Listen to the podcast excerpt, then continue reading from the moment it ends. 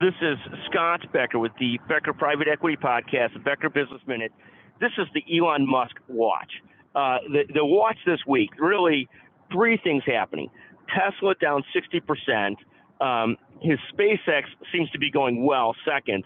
Third, Twitter sort of a debacle. Uh, you know, it's sort of like I will see how that turns out in terms of advertising business, but that business, that digital media business, is a tougher business right now.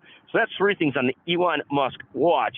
The fourth is he has created such the ire of the sort of feds, the government. Uh, it, it, seems like mostly Democrats, but also Republicans. Everybody wants to look at what he's doing and so forth. What what an unenviable spot he is, even if he's the richest or second richest man in the world. Our Elon Musk watch for this week says it's a tough week for Elon Musk. We're we're happy to be. Um, you know, fans of his uh, outspokenness, even if he's lost a little bit of his discipline and, and a little bit, um, you know, tilting a little bit towards maybe a little crazy, but he's had so, so much success, it's hard to judge him too quickly. But watching uh, SpaceX seems to be going fine. Twitter, a bit of a debacle. Um, SpaceX is a bit of a problem because so many of its customers are government customers. If it gets too far one way or the other than the government, you can have trouble too.